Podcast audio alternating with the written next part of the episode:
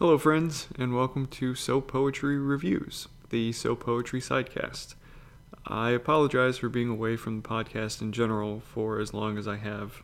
Um, I had every intention of doing a bunch more episodes after my conversation with Jess Hilton. Uh, but if you have been uh, following me on the Akinoga Press side of things, um, you'll know that I had like three other books that were in more or less a rush to be released, and that wound up occupying pretty much um, all of my September, October, and November. Um, but uh, all of the books are released now, um, and I'm sort of in the beginning stages of doing stuff for 2021, so I have a little bit of time on my hands. Uh, and I thought that it would be a good time to record an episode that I've been wanting to do since uh, maybe the summer, maybe the beginning of the fall. Um, I spent about a week and a half, maybe, reading through the entirety, um, or at least as much as I could find, of the uh, Hellboy series of comics. And that's what I would like to review.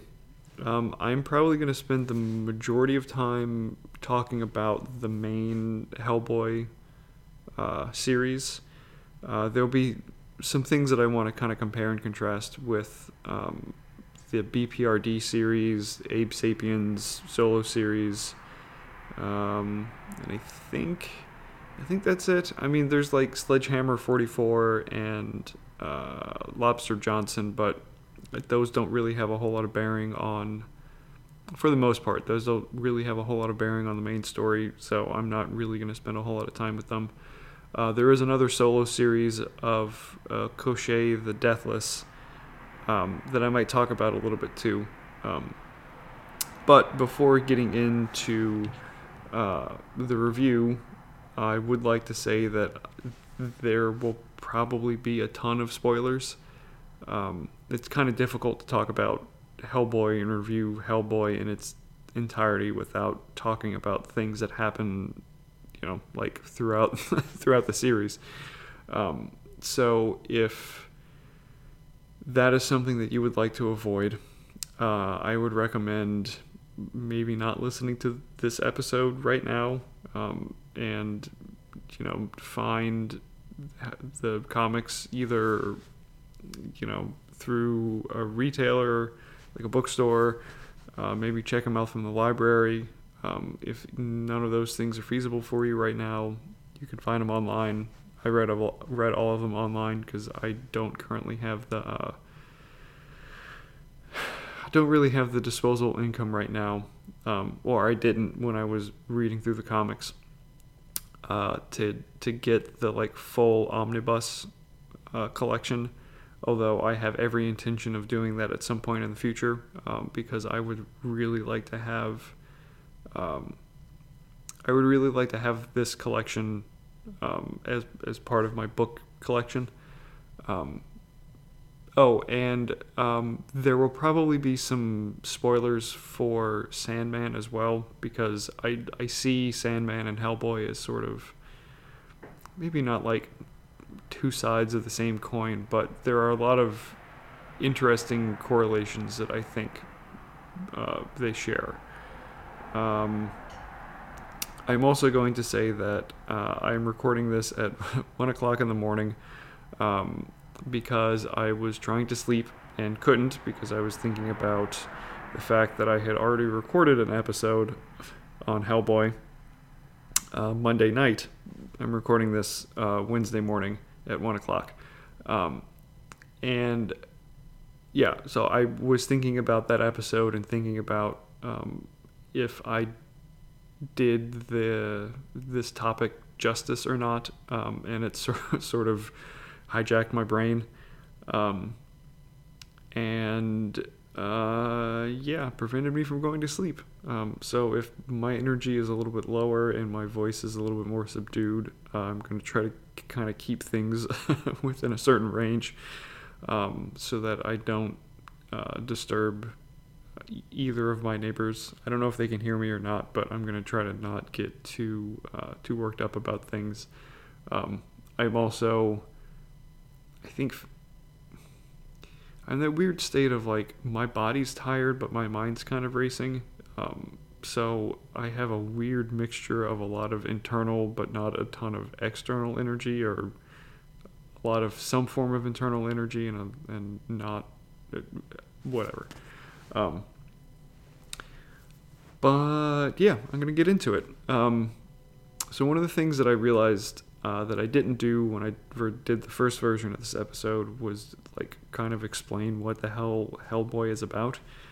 Uh, so if you've never encountered the series before, um, and this is where the spoilers are going to start, uh, Hellboy is a human demon hybrid. Uh, he is the the son of a demon uh, whose name I neglected to look up again, um, and a woman. I think she was a witch, and I believe that her name was Sarah. Um, let's see. I actually have the Hellboy thing up. Um, so yeah, so he's the son of the demon uh, Az Azzael, A Z Z A E L, uh, and the witch Sarah Hughes. Um, he was born in hell, but had his I guess like second birth on Earth. Um, he was summoned by Rasputin uh, to be the harbinger of, of the apocalypse, uh, because Hellboy uh, has or wields as his right hand um, this what is essentially a key to unlock the oh boy um, Ogdru Jahad, which is this like ancient eldritch cosmic seven and one dragon. Um, it is it's in in series or in the in the Mignolaverse, um, it's the like the beast of the apocalypse, or no, it's the the the dragon of the of the apocalypse that's talked about in Revelation. Um, and uh, yeah, so so that's a sort of that's the beginning of Hellboy. Um, it, the comic, um, like I think the series starts with Hellboy being like summoned to Earth by Rasputin um, because Rasputin has somehow found a way to um, like commune with this dragon that's encased in these like crystal chrysalises things and exists beyond the realm of time and space. Um, yeah, so Hellboy um, is summoned, um, but he is found by Professor Trevor Broom um, and instead of being killed, Trevor sees in Hellboy just like a kid and decides to adopt him and raise him. Um, and Hellboy ages super, super quickly. So I think that this happens in the like early to mid 40s, and by the like 50s or 60s, he's already like, or maybe by like the by the 50s, he's already developed into like a young adult. Um, and Professor Broom uh, founds an organization called the Bureau of Paranormal Research and Defense, um, which is most often referred to as the BPRD. Um, Hellboy becomes a um, a member and an agent of the BPRD and goes on a lot of different missions and adventures um, encounters a lots of different people that have some degree of like supernatural ability. Uh, there's Abe Sapien, who is like an amphibian man. Uh, Liz Sherman, who is a, a, pyrotechnic. No, not pyrotechnic. Um, pyromancer, pyrokinesis. She she has pyrokinesis. She can control fire um, and create fire too. Um, there is Johann Kraus, who is the like disembodied ectoplasm of a spirit medium that exists within a special um, suit. Uh, although I don't know if Hellboy ever actually meets Johann. That might happen after he leaves the BPRD, which I will get to. Um, but yeah, so for years he works for the BPRD, um, dealing with all manner of supernatural threats. Um, you know, there are uh, vampires, werewolves, demons. Um, he deals with giants at one point. Uh, you know, folklore, monster type, supernatural spookums type things. Um, but there's a sort of through line throughout at least Hellboy's main series in which um, there are a ton of characters and entities that uh, essentially try to get Hellboy to be the harbinger of the apocalypse. There are tons of characters that tell Hellboy that that is his destiny, that is his purpose, that's the only reason he's a, he's alive, he's he exists, whatever, and that you know, like they try to tempt him or goad him or strong arm him or threaten him or force him to be this thing. And at pretty much every turn, Hellboy's like, nah, hard pass. Um, he has a pretty consistently or consistent iron will of rejection for all of that. Um, he is at the bottom line like a really solid person. Um, he is he cares deeply for his friends. He cares deeply for doing things that you know like that that fall on the alignment of like good and right. Um, he's willing to kind of throw himself headlong into um, you know fights and willing to put himself and his life on the line to protect and help people. Um, so by all accounts, like a pretty textbook definition of a traditional hero. Um, and which is an interesting I feel like an interesting contrast with at least the first movie uh, adaptation of Hellboy that was um, directed by Del, Del Toro um, in which I want to. I don't know this for sure because it's been years since I've since I've seen the movie, but I feel like there's one point towards like the climax of the film. So spoilers for the film. Um, that Rasputin is sort of somehow like taken over Hellboy and is you know like using him and his demonic powers to like open the gate and he's controlling him in some way, and it feels like there's this like ultimate or there's this temptation of will Hellboy give in to his his dark destiny, quote unquote, whatever, or reject it. And in the movie, he ultimately rejects it. Um, but in the comics, despite the fact that there are tons of characters that try to get him to do this thing or to be this thing, it never really feels like there is any sort of temptation on the part of Hellboy to give in to to those, you know, to those pleas or to, to the, the the goading or the forcing or whatever.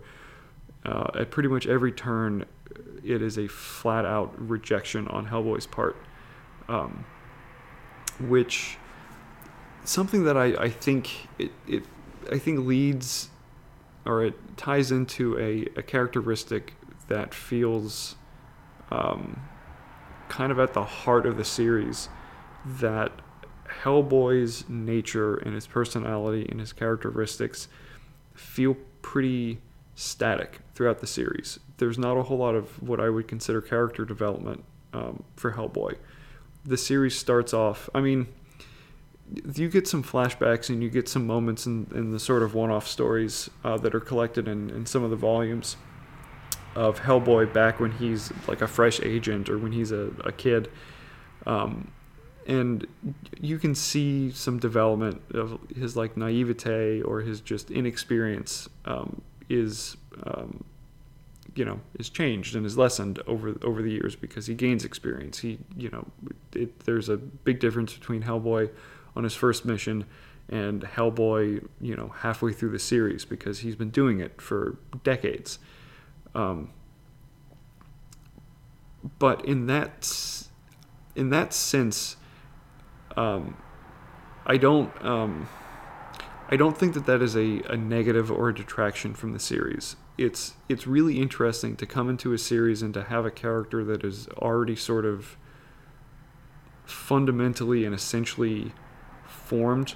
Um, I was thinking the first time I, I did this episode, I was thinking of other characters that I could sort of correlate that to, and one that came to mind is um, Geralt from the Witcher series.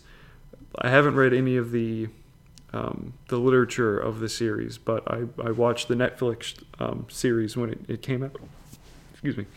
And it felt like the first time that you see Geralt and the last time that you see Geralt, um, disregarding all of the weird time shifty stuff that happens in that series, um, he is a, a, essentially the same person. Like there are tragedies and tragedies and heartbreaks and you know things that he learns or maybe insights that he gains about things, but it seems like Geralt as a person is fundamentally the same person. Um, and I think because of that, the stories both of Hellboy and Geralt are not so much about the character development. Like that's not going to be a, a main thrust or or focus of the series, but more so like using the sort of the the consistency of this character as the fulcrum to allow all of this other all these other story elements to revolve around or orbit around. And I think because of that, especially with Hellboy, um, and because of um, Mike Mignola's artwork, at least throughout the the main Hellboy series, it it allows the story to f- like elevate it up into the the position of like a fairy tale or a fable or like an allegory um, that you have these these personal battles that Hellboy is fighting that transcend up to this sort of these universal stories would feel that feel like. And I I was also thinking when I did the, the first version of this episode um, about just sort of the like fairy tales that you know a lot of fairy tales the main characters don't um, unless there is some unless the point of the story is them changing in some way. But like you know like heroes they're just heroes. They are who they are. Um, and whatever good traits and bad traits that they have you know the stories about sort of how those things interact with the world and the situations that they find themselves in and it's not going to be, you know, like the Green Knight or not Green Knight, but you know, Gawain's not or yeah, Gawain's not going to change a whole lot throughout the story. It's just it's about like he is who he is.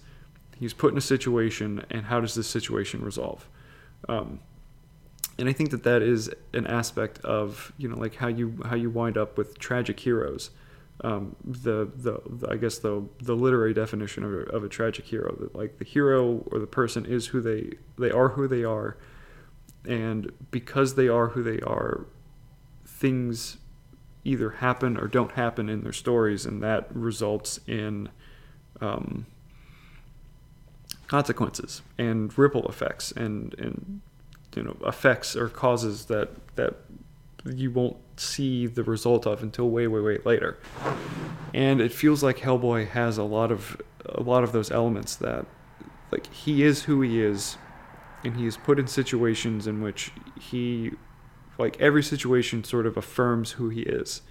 Um, and be- because of that there is a consistency and a sort of like solidness to Hellboy and his story that allow the the stories themselves to take on sort of like mood or tone pieces um, that are more so about like kind of especially the one-off ones. It's like the vignettes of like oh, you know this is this is how like how do you feel about this? Because you also get a lot of interesting nuance when Hellboy interacts with um, you know some entity or whatever and tries to you know so a lot of times he'll he'll go in like fists ablazing. But there are times where he tries to understand and resolve things without you know fighting. And it usually devolves into that this other thing attacks him and he's like all right what the fuck? I'm, it's gonna happen. Um, and it's it's interesting to get his sort of insights or his sort of um, little quips about things um, as these stories go on, and you get, I guess, because it feels like he is a like a like a, a rock. Um, that there are a lot of things that are revealed about other characters and re- that relate to him um, that project a lot of things onto him um, and you know hellboy is this thing and there are these projections that happen onto him that aren't going to affect him at all. So it really just feels like they're a reflection of whatever other character is, is doing stuff, and you can, you know, in the the sort of dramatic irony way, the reader is able to to see, or like these characters reveal things about themselves that they're you know not cognizant of the fact that they're revealing about themselves in a you know weird sort of meta sense um, which is something that I really, really appreciate. I think that Mignola does a really good job at, um, at, at coming up with really interesting stories and, and contexts, contexts for Hellboy to exist in. Because you have this, this long sort of running story of the overall overall arc is like there is this destiny or this this potential or this possibility that Hellboy could be, and it keeps bumping up against his life. That there are these these people that want to put him onto that path, and at every single turn, Hellboy's like, "Well, no, I don't want to do that." Um, and there are a lot of characters that, um, maybe not a lot, but there are at least a couple of, of characters like the the Bog Roosh is specifically one of them that like want to destroy Hellboy for what he could be. Like she's she's concerned that like he's going to cause the apocalypse, and so she wants to kill him and you know consume his power and make sure that it never happens. And you know again that's like her projection of her fear of this thing that Hellboy could be when Hellboy like if you spend any time with him realize it's like he will do everything in his power to make sure that that that possibility of him doesn't happen. Um, and yeah, I, I just, I, it's something that opposed to um, Sandman, it's really interesting that you have a character that honestly doesn't change throughout the series. I mean, there, there are moments that's like tragic things happen to him um, and I think that he he gains insight about things, um, and maybe gains understanding or gains perspective on stuff. But that doesn't necessarily that doesn't change his personality or his character. Whereas um, the whole story of Sandman is about like how much can you change and still be the person that you believe that you are. Because um, uh, like especially in um, I think it's the kindly ones, which is volume, I think, eight. I think it's volume eight. Um, there's this whole the the sort of culmination of, of the story of what Morpheus has been going through um, throughout the entire series culminates in him being hounded by the Furies, um, who are out for revenge um, because Morpheus killed his son, um, Orpheus which is a whole you know if you if you're into if you know about Greek history or Greek mythology, um, Orpheus is the son of Morpheus and one of the muses. I don't know which muse, um, and um, gains immortality so that he can go to the underworld underworld and save his wife uh, Eurydice, who was killed on their wedding night.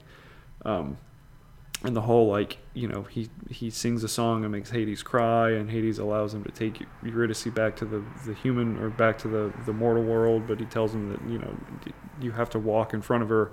You can't look back until both of you are out on earth. Otherwise she will be like kept in hell forever um, or kept in the underworld forever and Orpheus almost makes it to the end, and then he looks back, and then Eurydice is, is kept in, in the underworld, and uh, Orpheus goes, you know, gets mad with depression and gets ripped apart by the Bacchanae. There are a bunch of women that that worship uh, Bacchus.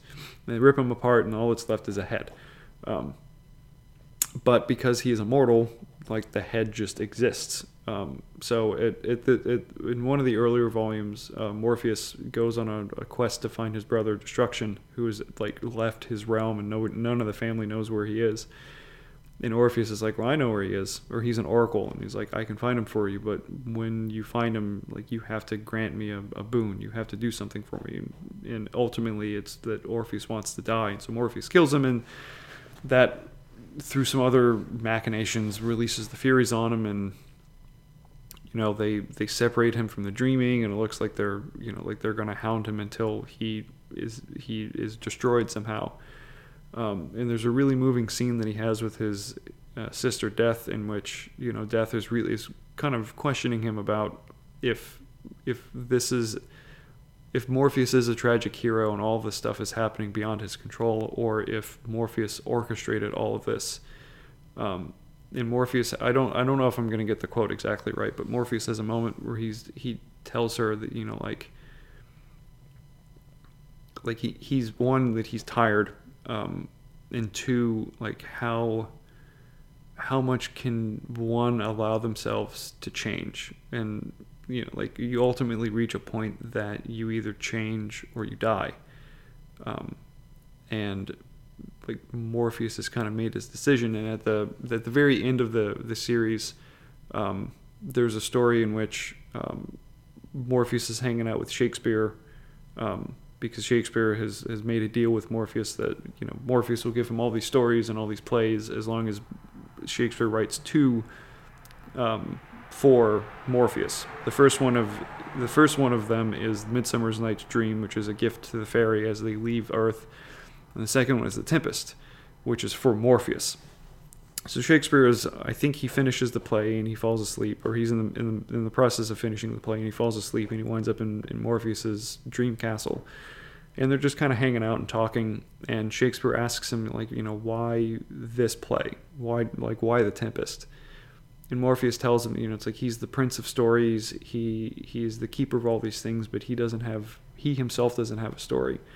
Um, and that at the end of the Tempest, Prospero like breaks his staff, throws all his magic books into the oceans, and like renounces magic. So he's, you know, he he is stepping into a renewed or like a very a different aspect of his life. He's he's changed. He's fundamentally changing, um, and ultimately leaves the island that he's been exiled on. And Morpheus tells Shakespeare that like at the end of the play, Morpheus gets, I mean, uh, Prospero gets to leave his island, and Morpheus is like, you know, I don't, I don't get to leave my island.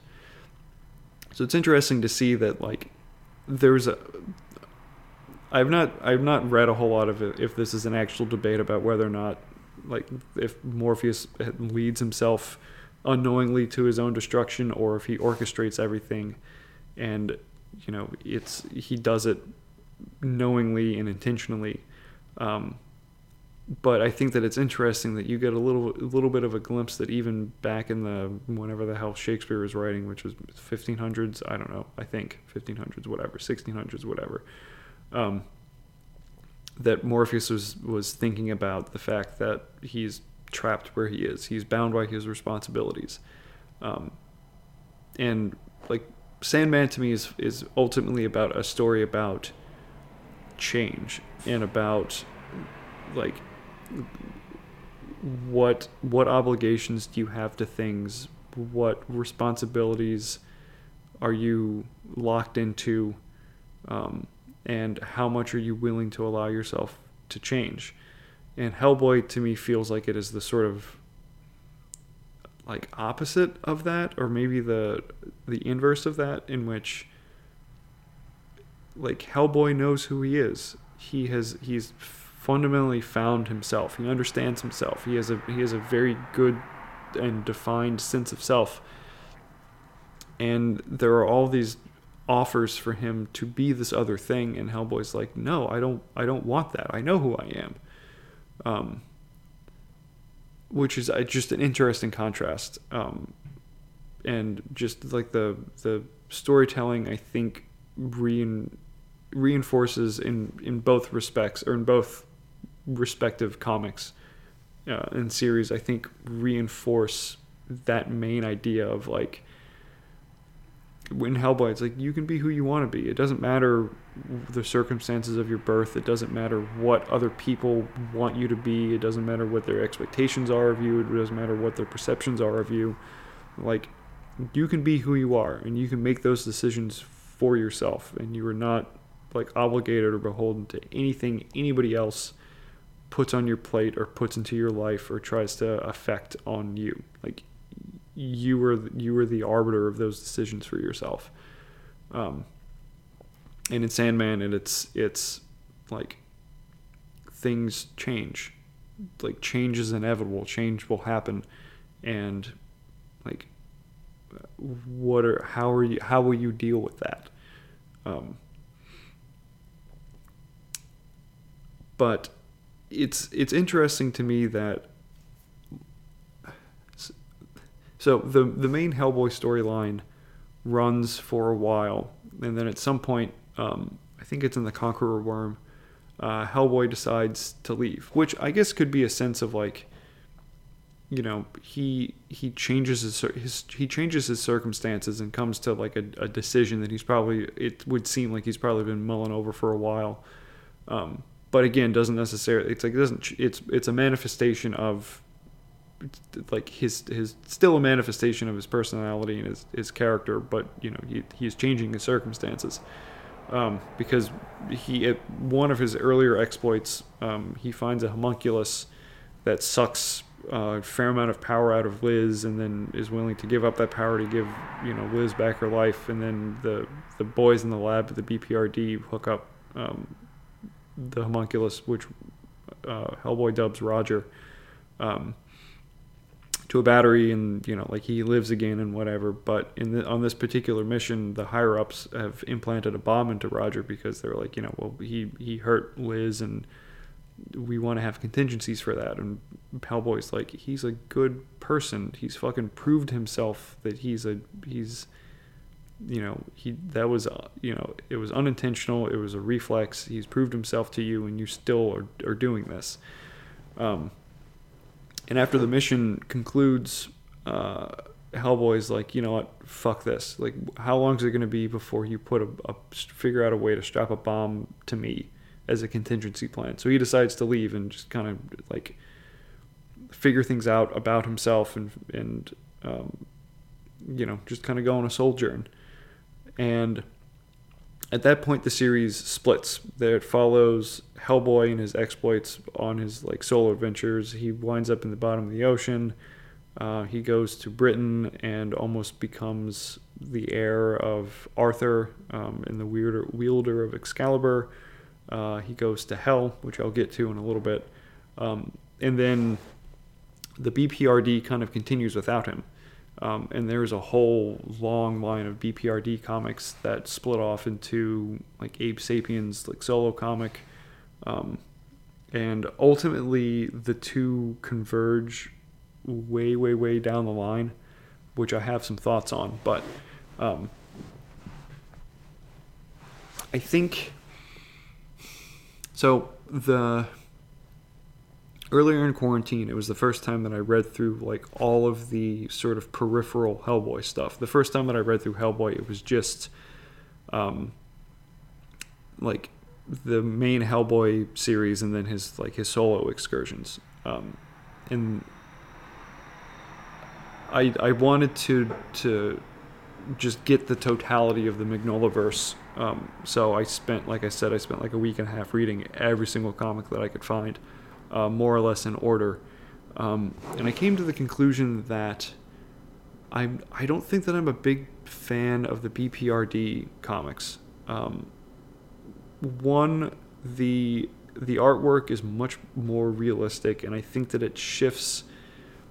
It, it it takes away the sort of mythic quality that Hellboy stories have because in Hell in a lot of the Hellboy mainline stories, you know, Hellboy is being taken into these other realms sometimes. There's like weird dream things that happen but might not really happen, but doesn't matter because they happen in the dream and it affects something on Earth, you know, in like the, the wake or the, the quote unquote physical plane, prime material plane, however, whatever you want to call it. And Mignola's artwork allows those moments and those shifts to happen seamlessly. Um, it, it allows those those those worlds to exist really really close together and feel very permeable and very um, very capable of, of being able to shift from, from one to the other at the drop of a hat. And in the BPRD series and uh, Abe's solo series, things are drawn much, much more realistically. And I, I feel like that removes a lot of the the impressionism and the the emotion and the tonality that Mignola's comics, the ones that he draws, have. Um, and by situating things in, in more of like a realistic world it feels like the drama becomes more localized and smaller and i think in a lot of ways like pettier um, because a lot of the so like the main the main arc of the bprd comics is that you have these like amphibian people that are multiplying and as a result of, of stuff of incursions from the um, Ogdru Jahad and their offspring, and you know, just like you're sort of continuing to barrel towards a, an apocalypse. Um, and you have these other, you know, villains that pop up. Like there's the Black Flame. Um, there's this like Dragon City thing that happens that Liz is kind of connected to in a weird way. Um, but it feels like a lot of the like those are things that are sort of happening in the background that are the I guess the main arcs of the story, but a lot of the the main I guess like day-to-day drama is just sort of weird interpersonal stuff that I feel like you could find in any other procedural drama that's out on TV right now. Um, like the things that that keep people hooked in watching like week after week because you want to know like oh well these two people have a conflict. Oh, actually, you know, it feels almost like not to the the emotional height that soap operas sort of engineer this stuff, but that that level of like, oh well, this person has a problem, and just when this thing is about to get solved, like oh well, there's this other problem that sort of comes into play, um, because there's you know like Liz fucks off, Abe fucks off for a while, um, Johann, who is this like disembodied ectoplasm thing, gets a body that body gets destroyed. He's upset that the body gets destroyed. You know, he's doing things behind people's back. There's this like reanimated mummy that is kind of psychic that is doing things and you're not really sure what her game is or if she's playing a game and it it just it feels really contrived and it feels um, I don't know. I I I feel like it it falls into the trap where you have when you have big cosmic global world ending shit that's happening it feels really really unrelatable or yeah at least for me it's like it's really difficult to relate to that when it's being depicted in a more or less realistic way because i have no touchstone for that i have i have no um, there's nothing that i've gone through that that feels like a comparable experience to those things whereas if it's a mythic story, I have a lot of touchstones for that. You know, like I if it's an allegory, you know, I'm a poet. I, I exist in a world of metaphor and a, world of like emotional storytelling. Um, so I have sort of direct correlations that I can pull from to say like, oh, okay, well this makes sense because it's not trying to depict a real world and a real circumstance. It's like it's deeper than that, um, or bigger than that somehow. But when it's when it's reduced to like, oh no, this is this is a real world in which these things are happening. It's like I I can't I can't relate, and I imagine that a, probably a lot of people can't relate, and which is why um, it shifts to the sort of humdrum, mundane, day to day like if these people would actually just fucking talk to each other, none of this stuff would happen. Sort of drama. Um, I mean, I think about The Walking Dead. You know, it's like it's it's not a story about the zombie apocalypse. I mean, it is, but it's more so like, oh, it's like how what are people gonna how are people gonna react to this? Like, what are people doing? Like, I don't know if I really fucking care about that. It's like I get enough, and maybe that's another thing that like I there's so much. I mean, th- thankfully, I've I've been able to sort of design my life um, around not dealing with a with a ton of drama. Um, my friends are are all really wonderful and very honest and open communicators. Um, but you know, it's like when I'm when I'm reaching out to media, I'm not reaching out to media for things that I that I deal with in my day to day life. It's like I, I deal with enough of that shit. Um,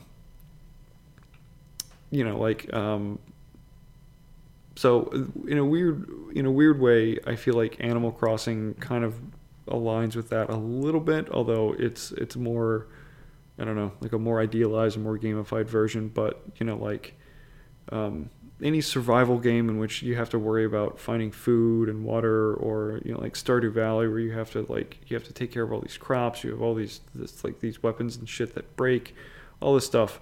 And like, if I'm gonna play a game, I'm gonna play a game about being a like disembodied, hollow uh, bug knight that's going on this quest uh, to kill all these other bug knights. I mean, that's a gross oversimplification and probably not a actual the story of, of Hollow Knight, but I mean I, I've done some reading on it, but it feels super convoluted. Um, or you know like Bloodborne or you know whatever in which there's you know, like it's I'm it's a not a distraction but it's like I'm seeking out something that I I'm not gonna find in my own life some sort of elevated adventure um, or you know just other experience that I can't get like um, like Pokemon. It's a very it's a very good example for me. It's like I don't I can't raise I can't go find and capture and raise and battle with these really interesting creatures. And you know like as a as a teen just go wandering off on this grand adventure. I i would love to do that. I would love to put myself into that story but i you know it doesn't happen. So with the bprd and with i guess to an extent abe sapien's solo adventure although I, the issue that i have with that series is is something else that I, with bprd it's like I don't want to put myself into that story. I don't want to imagine myself in the place of any of these people because it feels just really fucking tedious. Um, with Abe's story, like I don't, I'm not even going to begin to, to to like try to parse out what the hell Abe goes through, but it his story is more so. It feels like I guess this is intentional. I would I would like I would like to think that it's intentional that like Abe's solo story feels like it is the contrast of Hellboy's, in which, like, if Hellboy knows who he is and has a very solid sense of self, and that sense of self does not change, um, Abe Sapien has a very mercurial sense of self um, because there are tons of real revelations of like, oh, he was this guy named Everett Caul who found this ancient egg thing that could have actually been him like he possessed himself from the future you know just weird shit. And like he abe doesn't know who he is so he goes on a, a quest to find out who he is. But at every time that he tries to find out some other aspect of himself there is another aspect there. And like it's like a matryoshka doll. It feels like there's always the like another, another smaller self inside of a self that he already found. Um, and it for me ultimately feels not super compelling because again it doesn't feel like the story is is elevated like in in Hellboy it feels like the, his personal stories feel like they they transcend into these sort of more universal experiences or these more universal stories. They're analogs for more universal things. Um, or metonyms or you know, microcosms whatever it is however it is you want to describe them. And when with Abe's story, it feels more like a personal dis- journey of discovery, but the goalpost for that discovery like keeps moving, um, and I, like at the very end, I don't even know if Abe has like maybe has a sense of himself, but there's also at I think this is maybe before he he's solo series, or maybe I, I don't I don't remember if if when in time this takes place, but I mean he he sort of like there are moments where he dips out and then he comes back to the BPRD and he dips out again and he comes back. Um, and one of the times that he's back, they have an interaction. Uh, he's on this mission with some other people from the BPRD, and they they encounter a, a dude named the Black Flame, who there's a lot of shit that happens with him. Um, but he tells Abe that Abe is the essentially the Antichrist. That he's like the the maybe I don't even know if the Antichrist, but like the the the beginning of the next stage of human evolution, and that freaks out a lot of the, the BPRD people that have been with Abe for a while, and become super paranoid of him, and that beca- that adds to this other tedious drama shit that that happens, and as opposed to Hellboy, when you know when Hellboy is presented with these op- with these options or these possibilities of, of, himself, there's a very clear sense of rejection and a very clear sense that the reader has of like, oh no, this is that you know that's not Hellboy. There's no way that that's Hellboy. We know who Hellboy is. This is exactly who he is. There's no way that this is this possibly is going to happen. But with Abe, because his sense of self is so mercurial and there's it's not solid or it's not there, when those types of possibilities are brought up it there's not that sense of like, oh no, that's not going to be the way that it is. It's like, well, that could be a possibility, but I I feel like there might there maybe the intention behind that was to to add some some tension or some sort of suspense of like, oh, is Abe going to turn into this? And I, I don't know because there's like, like plot armor and you know he he feels like one of the main characters. I don't get the sense of you know it's like there's nothing else in really Hellboy that would set up for that type of that type of twist or that type of surprise. Um, so I get the sense it's like, well, no, that's not the case. But then, you know, why is it brought up in the first place if this isn't actually going to pay off at some point in the future?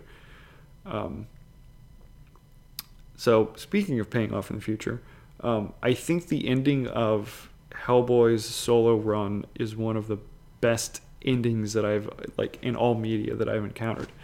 Um, because at the end of his second to last, the second to last arc, um, he's in Britain. There is this um, witch that is trying to become the, like the ultimate witch, and she also is a some becomes a conduit for like the dragons, and she's turning into a dragon and Hellboy just like ultimately decides to kill her without the the help of Excalibur, without the help of these other things. He does it himself, but he is killed in the process, and he goes to hell.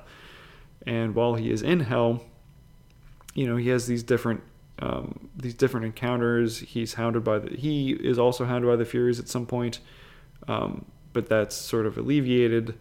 Um, but it ends with him destroying hell. Um, he um, I think he kills Satan and he might kill another handful of demons himself. Um, and then all of the like servant class or I guess the proletariat demons decide to rise up against their bourgeois overlords. Um, and it ends with this really, really beautiful sequence of Hellboy, who is giant and is missing an eye because he gave one to the Baba Yaga um, like walking um, across these mountains and this hill and this sea to like the last stronghold of the the bourgeois demons, and he fights the leviathan, he fights the behemoth, he beats both of them, and then he calls down like lightning and destroys the demons. And empties hell. Interestingly, like in uh, Sandman, there is also a, a, sequence or like a story that revolves around. I mean, it's Lucifer that decides to empty hell, but it's the same sort of like hell's sort of not in the picture anymore. Um, and that's how Hellboy's main series ends. That which feels like it's a really wonderful subversion of the the path and the potential that all these other characters have wanted for Hellboy and that have claimed that this is his purpose and that this is what he was made for, that he was born for, he was summoned for, that this is who he is, this is who he's always going to be, this is destiny, this is inescapable, blah, blah, blah, blah, blah, blah, blah, blah. and like instead of being the destroyer on Earth and ushering in the apocalypse on Earth, he does that for Hell. You know, like the seat of all these things that are trying to get him to to to destroy Earth. Um, and I, it's like it's just it's it's like the if if you could if there's a sequence in comics that is the embodiment of the chef's kiss, I feel like it is this in Hellboy. Um, and it feels like it's such a it's a beautiful ending because it it like it subverts the the character of a ton of characters expectations of Hellboy, but it doesn't subvert Hellboy's personality and character. Like it feels like this is the ultimate culmination and conclusion.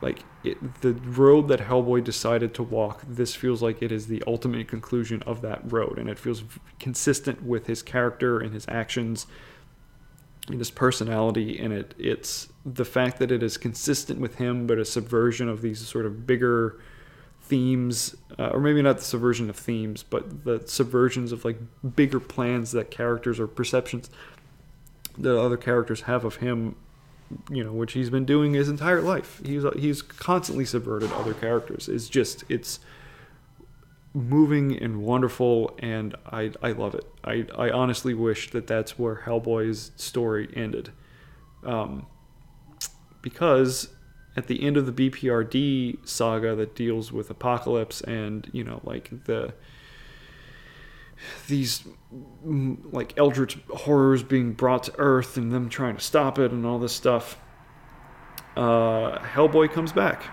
for like five issues. And for the majority of it he's just kind of hanging around. Uh, and then rasputin is resurrected which i don't understand how um, i mean i understand how it happens in the series but i don't i don't really understand like how there's enough of his soul for him to come back. That that's a whole that's a whole thing. I don't. I'm not going to get into it because it's it's really convoluted and, and like kind of complicated to try to describe at almost two o'clock in the morning. Um, but needless to say, Rasputin comes back. He becomes the embodiment of the dragon somehow, which I don't understand, which I might get into, but whatever. Um, Hellboy defeats him one more time, and then everything that Hellboy is rejected and everything that um, that he has not been tempted into, that he has walked away from, uh, effectively comes to pass anyway, which I like. I don't know how I feel about um, because, like I said, it there are the series itself doesn't feel like it's it's about in in the meta sense like a subversion of of ideas and that it, it has pretty much established that that like you are not beholden to a destiny that people claim that you have or that you know de- destiny is not a thing that is that is decided and is a foregone conclusion is a thing that you can it's malleable you can change it you can like if you you can walk your own path essentially. Like there's there's two characters at some point in the series that that say that like hellboy effectively is not the he's not the destroyer anymore that he has he's become his his own person. He's become a new thing and he's he's forging a new path and whatever it is is his own. And then the end of the series feels like it rejects that idea and it, it shows that like this thing these this thing was gonna is a foregone conclusion and was gonna happen anyway. And you know that's just the way that it is you know these these prophecies these you know whatever this the fact that it's like time for the earth to end is just going to happen and there's nothing that you could have done to avoid it which feels feels like everything that has gone before that, all of these, all of this fighting that people have done to try to prevent it, to prevent this outcome, is like meaningless. And it really like it it throws like everything that the BPRD has done, and it feels it throws everything that like Hellboy has done into question of like, well, if this is a foregone conclusion, then why did they fight anyway? or you know what was the point if this is if this was how the story was going to end then what the hell is the point to everything leading up to the end of this um and like i it does the the end of the comic does end in a in a where the series itself ends in another like really moving um, Mike Mignola uh, penned and drawn um, scene uh, in which like Liz blasts the earth, um, Hellboy walks into an Iron Maiden long story and is killed, and his blood is like the effectively the river of life. It it's the thing that brings new life on Earth because it's not just the apocalypse is not just destruction. It's the renewal or it's the you know like the cleansing fire almost. Um, and Abe at, at, earlier in this comic is killed, and he he's somehow is pregnant with a bunch of eggs, and those eggs turn into the new race of like amphibian humans. So the dragon is dead, which was not, I guess, how that was supposed to, to pan out for them. Um, but effectively, every other aspect of this prophecy, or every other aspect of, you know, like the, the world's going to burn, humanity is going to die for the most part, and the new race of man, like the next race of man, is going to rise up, um, happens. And I don't know. I just I can't I can't get over the fact that it feels like it subverts like the especially with Hellboy like the main theme of the comic or the the main focus of like you can forge your own path. Um and yeah, I don't it just it doesn't the when so I, I want to say that the comic, the BPRD comic, ended in I think it was 2018. Um, and like I read the comic, like the the last five issues of the BPRD that deal with Hellboy's return, and a little bit before that to just kind of get a sense of what was happening. And it didn't, you know, like it ended, and I was like, okay, you know, whatever.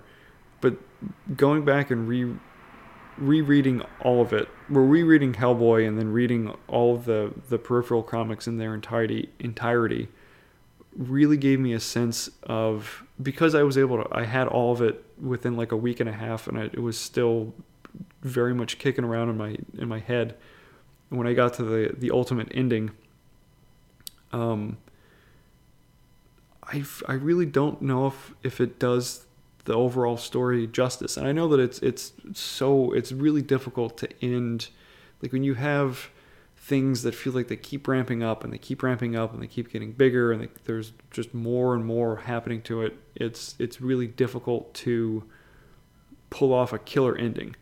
And like Mike nailed it in the Hellboy series. He he fucking knocked it out of the park. And I it I don't know. I think that the ending of the BPRD is a good ending, but I don't know if it's the right ending for the story. Um, I don't know. I mean, I'm this is from a, a casual reader and not the creator of it. Um, so I, you know, for what it's worth, that's kind of it's kind of my two cents. Um, you know, but I don't know. It it feels in a similar way. I mean, it's not exact, but I'm for those of you who've been hanging around the podcast for a while, have probably heard me uh, harp on uh, the J the love song of J. Alfred Prufrock by T.S. Eliot, um, and how I feel like the last like stanza and a half are superfluous. That it should have ended with, um, "I grow old, I grow old." I shall wear the bottoms of my trousers rolled. Do I part my hair behind? Do I dare to eat a peach? I've heard the mermaids singing, each to each. No, no. I do. I should I part my hair behind? Do I dare to eat a peach? I will wear white flannel trousers and walk upon the beach. I've heard the mermaids singing each to each. I do not think they will sing for me.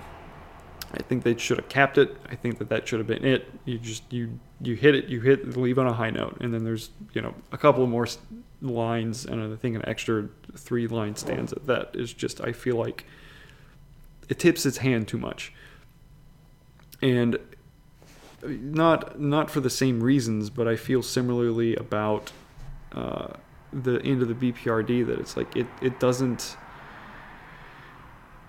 it feels like it was ramping up to the story and to not have these characters come back for the end and to to be there and to do this thing would feel maybe cheating the audience or the fans in some way but it, I, I don't know it just it doesn't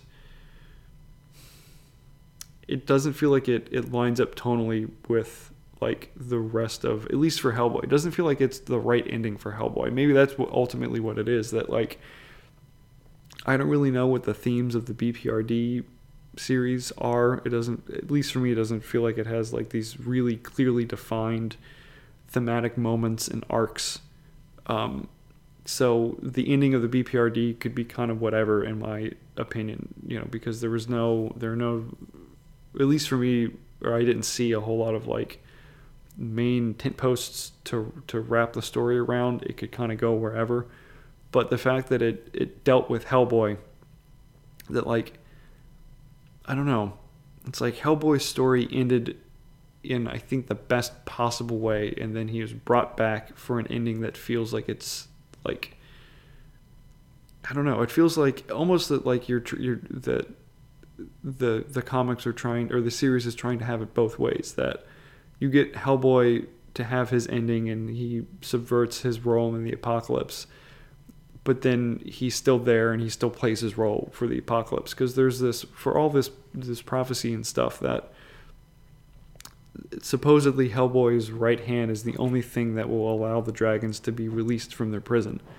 and yet at some point in the comic, uh, the Black Flame has taken so much of their energy inside of them or whatever he's able to actually manifest one of the dragons on Earth.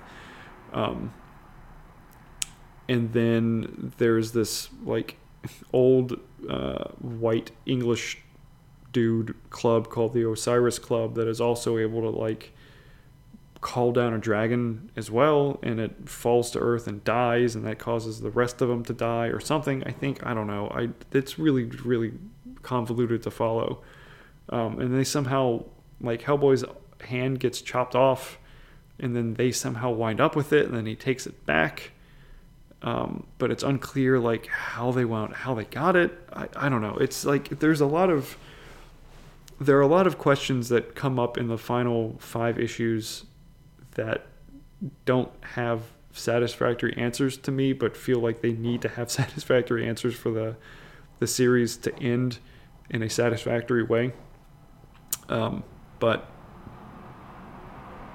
yeah, I, I don't know. I if you, I think that it is probably worth a complete read through at least once, just because it, the the universe is so vast and there's so much backstory and so much really interesting history of the world and just like interesting characters that that pop up and you know like the I think that I think that at least one time through the extended Mignola verse is is worth it um, just to just to have that experience. But like,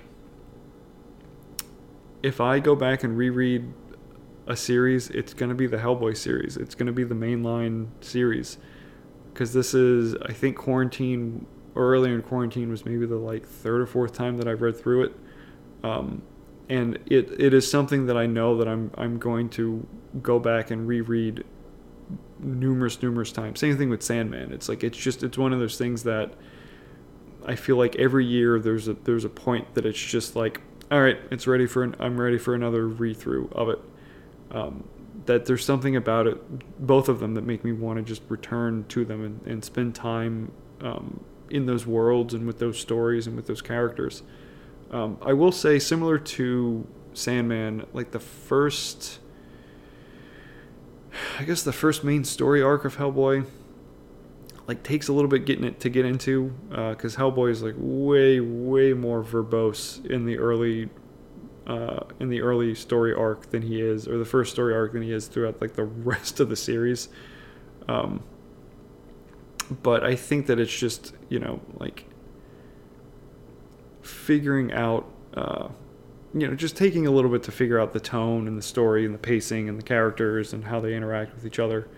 Um, but I mean, it's not same same thing with Sandman. It's not a bad first arc. It's just it you can tell that it's kind of like not exa- not quite there yet, but it gets there.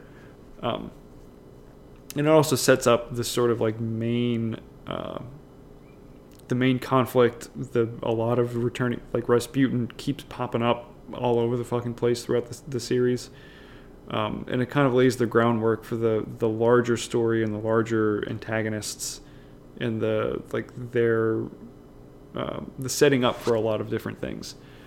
Um, but yeah, I I would give Hellboy's main series like as many a with an infinite number of pluses and the peripheral series are I don't know. There are moments that are cool, but I feel ultimately like it just it gets they get way too bogged down with the sort of interpersonal, day-to-day mundane drama that I guess feels heightened because it's it's in the backdrop or it's happening amongst the backdrop of the end of the world and it is happening amongst people that have supernatural powers or look like a an amphibian or like a, a frogman. Um, or a were jaguar, which is a whole other thing, or a fucking wendigo. Um, but yeah, I there are there are some neat moments and some neat things that happen, but I, I don't know. Ultimately, it just it feels it feels like a slog, and it it, it I think runs into the problem that I have with a lot of mainstream comic crossover events like War of the Realms or um, I think the new one right now is the King in Black. I know the X Men one just had the the Ten of Swords saga. Um, I mean, DC has had innumerable ones that take place across you know comics. But my my big gripe with those is that you don't like you have the mainline story version of it, but you have all these things that happen in these peripheral comics, and you won't you can't get the full story unless you get every single one of those other comics. Um, I mean, there. If you read the main story, like the main War of the Realms Thor storyline, you you can kind of piece things together, but there's some pretty like momentous things that happen in these other comics and especially in setting up like oh this is the new status quo or like oh this is the new arc of this this character that's going to continue in their own solo line or whatever. Um, but it, it feels and I know that eventually they'll probably all be collected in the in an omnibus or whatever but it, it takes a long time for those things to manifest and it just it feels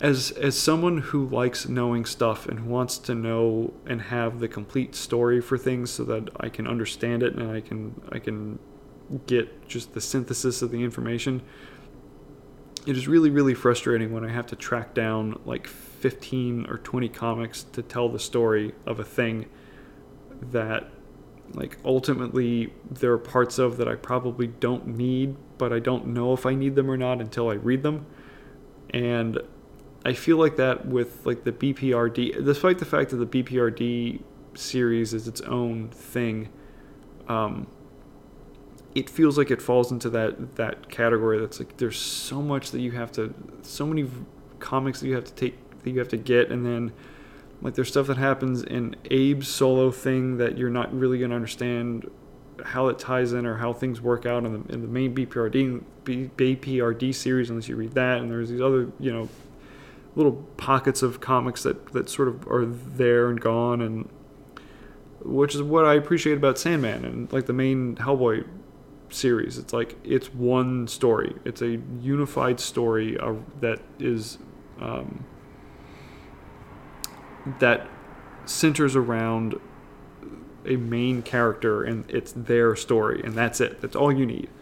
Um, like because you don't need to read the the BPRD comics to get to know what's happening with Hellboy. I mean, it's it's happening sort of in the background, and they're like you know, occasionally he's watching the news and they they mention things that happen in, in the BPRD comics, but it doesn't have any bearing on Hellboy's story because it's Hellboy's story, and you know if if his story, if there are things in the BPRD comics that needed to be known that to understand Hellboy's story then he would have been interwoven in them and he would have get, gotten them, it feels like, in the main story. Um, so I just, I appreciate that.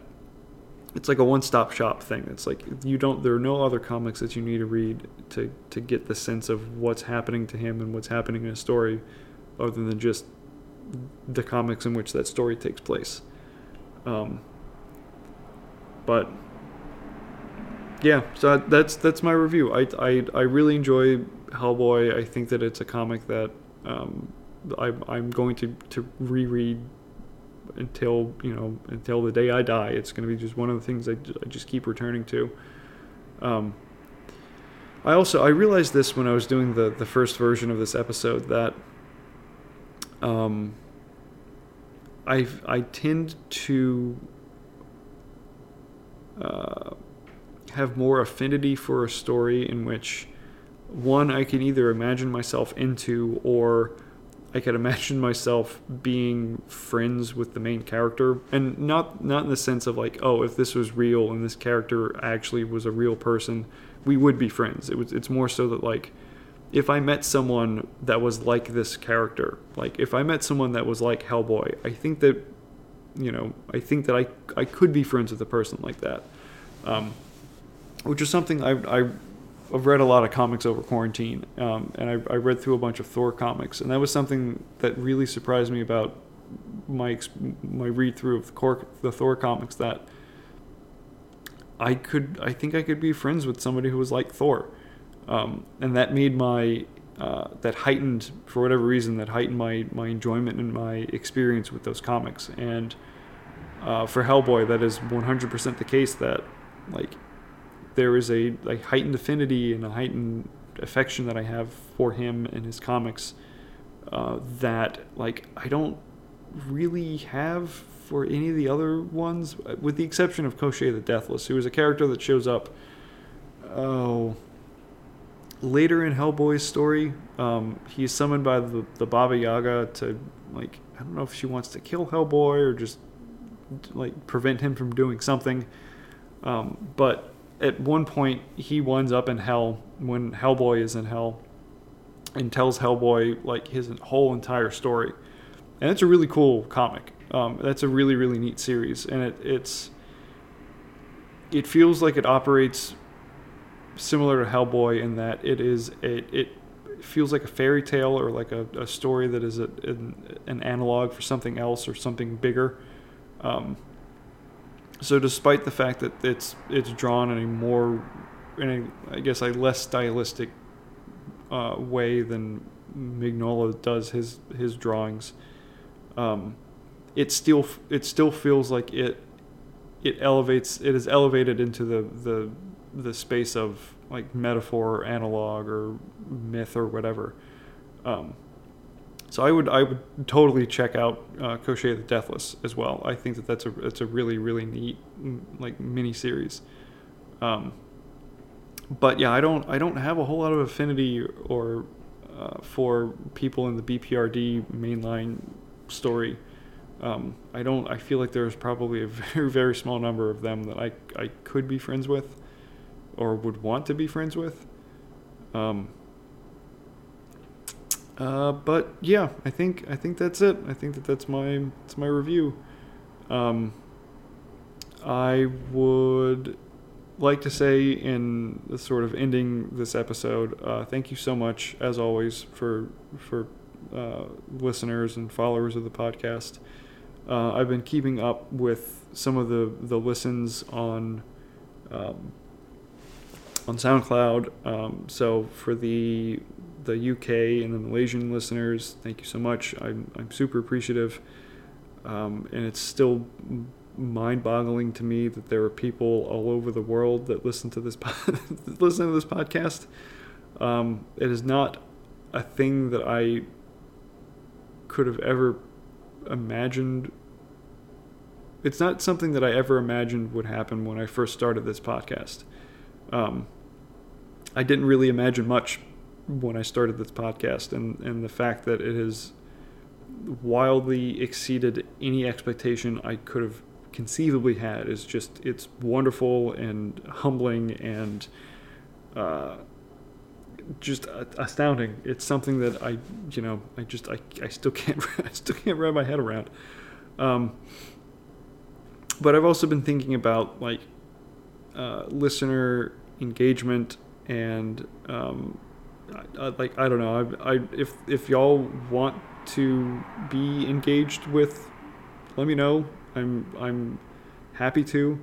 Um, if y'all just want to to listen and more or less lurk, that's cool too. I do that with the vast majority of my social media engagement.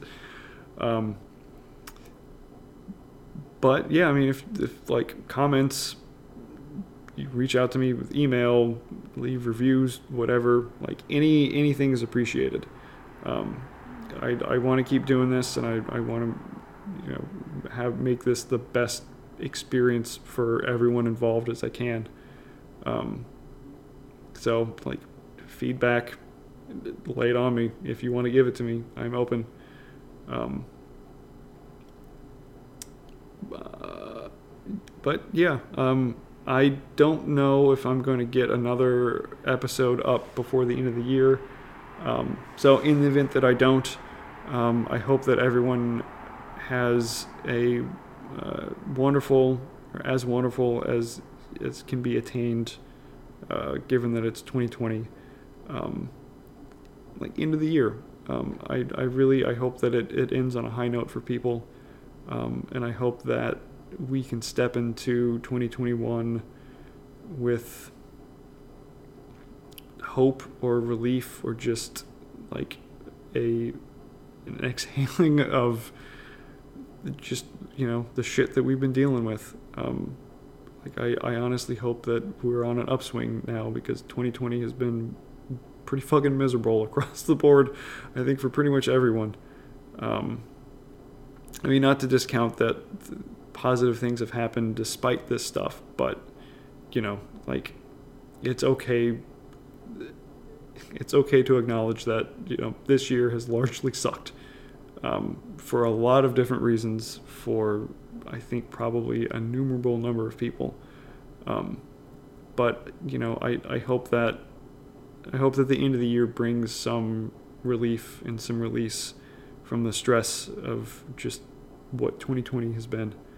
Um, and uh, if there is, I guess, like any final thought that I have, um, it's, you know, you have the power and the the right to make decisions about your life for yourself. Like you have you you can choose your own path. Um, and if there are people that are around you that um, are telling you to be a thing or to, that they have expectations for you or that perceive you in a particular way and it feels like it doesn't jive with what you feel internally fuck them you know? Like it's not their life it's your life.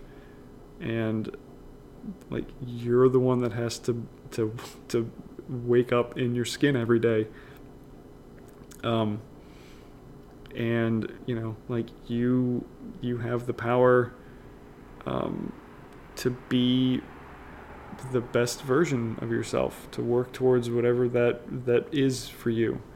Um, and I honestly hope that that I mean it, it takes a lot of dedication a lot of perseverance and you know it's it's not a thing that happens overnight. Um, it probably takes healing and it takes relearning and it takes um, like reassessing and realigning aspects of yourself um, and setting aside and giving up and freeing yourself from things that you like behaviors or thoughts or actions of things that you don't want to do anymore. Um, because I like I know for sure I'm actively going through that myself right now. That like I've been trapped in a sort of cycle of habit that really at the ultimately makes me feel bad about myself, and I don't want to keep doing it because I don't want to make myself feel bad about myself.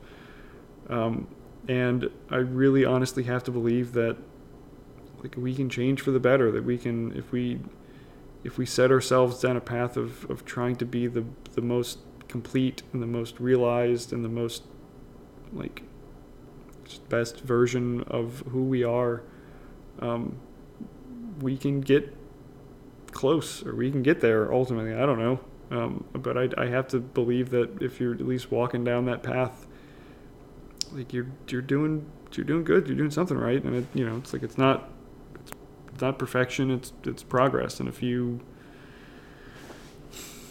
if you stumble or fall, it doesn't erase the progress that you made. It just means that you know it's like you try to pick yourself back up and just gonna keep walking again. Um, because if like if we if we can't do that for ourselves, like if that's not a thing that's attainable, it's like I don't know what the fuck we're working towards. Um, and you know, like I ultimately have to believe that that we can work to to not add shit to the system or not add to the shit that's already there because I kind of want to make shit or things more difficult for me or any of the people that I care about or any people that I just I don't like I don't know. Like I don't want to make things needlessly more difficult for someone just because I can't. Like that feels like a really shitty thing to do. But yeah, I it's it's comforting for me to think that we that we can work towards that, even if we don't ultimately ever attain it. It's just it's like if we're moving towards that, it's like we're adding goodness, we're adding light, we're adding healing, we're adding space, we're adding relief, we're adding things that I think will ultimately make our experience of living and the experiences of living of of those that are around us and are connected to our lives better and I don't know. I'd like to think that that's a goal that pretty much everyone can rally around. Um, but um, I'm tired. I will hopefully be able to go to get to sleep now that I've gotten this out of my head and out of myself. Um, but um, yeah, talk to y'all next time.